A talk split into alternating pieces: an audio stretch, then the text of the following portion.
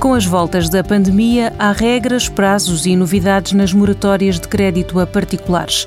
Luís Malho, gestor de produto de crédito à habitação do Novo Banco, resume as alterações a que os consumidores devem estar atentos. Houve hum, uma alteração legislativa que vem alargar substancialmente as oportunidades que as famílias têm de aderir à moratória, alargando, por exemplo, o crédito à habitação a todo o tipo de créditos hipotecários, estamos a falar da moratória do Estado, as moratórias dos bancos já previnham estas circunstâncias, mas o Estado vem também alargar a sua moratória a todos os créditos hipotecários. Estamos a falar do crédito obras, dos créditos tipicamente multisoluções, multi-opções, todos os créditos têm como garantia uma hipoteca.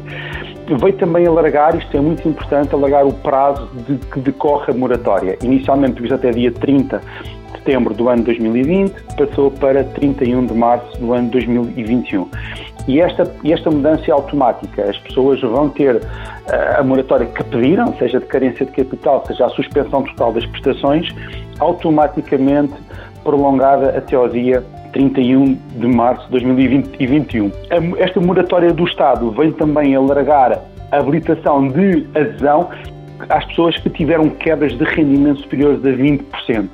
E outra grande novidade é alargar a todo o agregado familiar, ou seja, basta que uma das condições de acesso correspondam a um membro do agregado familiar que viva juntamente com os titulares do crédito para o, os créditos poderem ser abrangidos por esta moratória. E este apoio acaba no fim da moratória? Portanto, dia 31 eh, de março de 2020, eh, os processos de crédito retomam o seu plano normal de pagamento de prestações compostas por capital e juros o decreto-lei vai estabelecer um período limite para a adesão à moratória. Esse período limite, a adesão à moratória, terminou dia 30 de junho.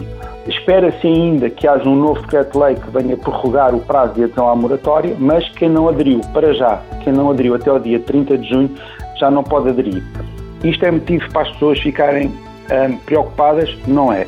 As pessoas podem ir aos bancos pedir para prolongar o prazo do empréstimo se tiverem dificuldades financeiras, retirar as suas prestações, alterar, por exemplo, indexando a variável para uma taxa fixa. As taxas fixas estão também a níveis históricos. Podem, por exemplo, alargar o prazo do empréstimo, como já disse, mas também pessoas que tenham liquidez e queiram pagar menos juros, queiram pagar menos prémios de seguros, queiram pagar menos comissões, podem encurtar o prazo do empréstimo, aproveitando as baixas taxas de juros, encurtar o prazo do empréstimo e gerir assim o seu orçamento familiar. O que é que eu quero dizer com isto? Seja ou não seja alargada a moratória, o pedido de adesão à moratória, quem puder quem quiser deve procurar o seu banco para poder gerir da melhor forma, durante os próximos tempos, o seu crédito à habitação e o seu crédito pessoal. Questões que nos levam a estar abertos à informação. Um programa da TSF e do Novo Banco que dá respostas que abrem portas.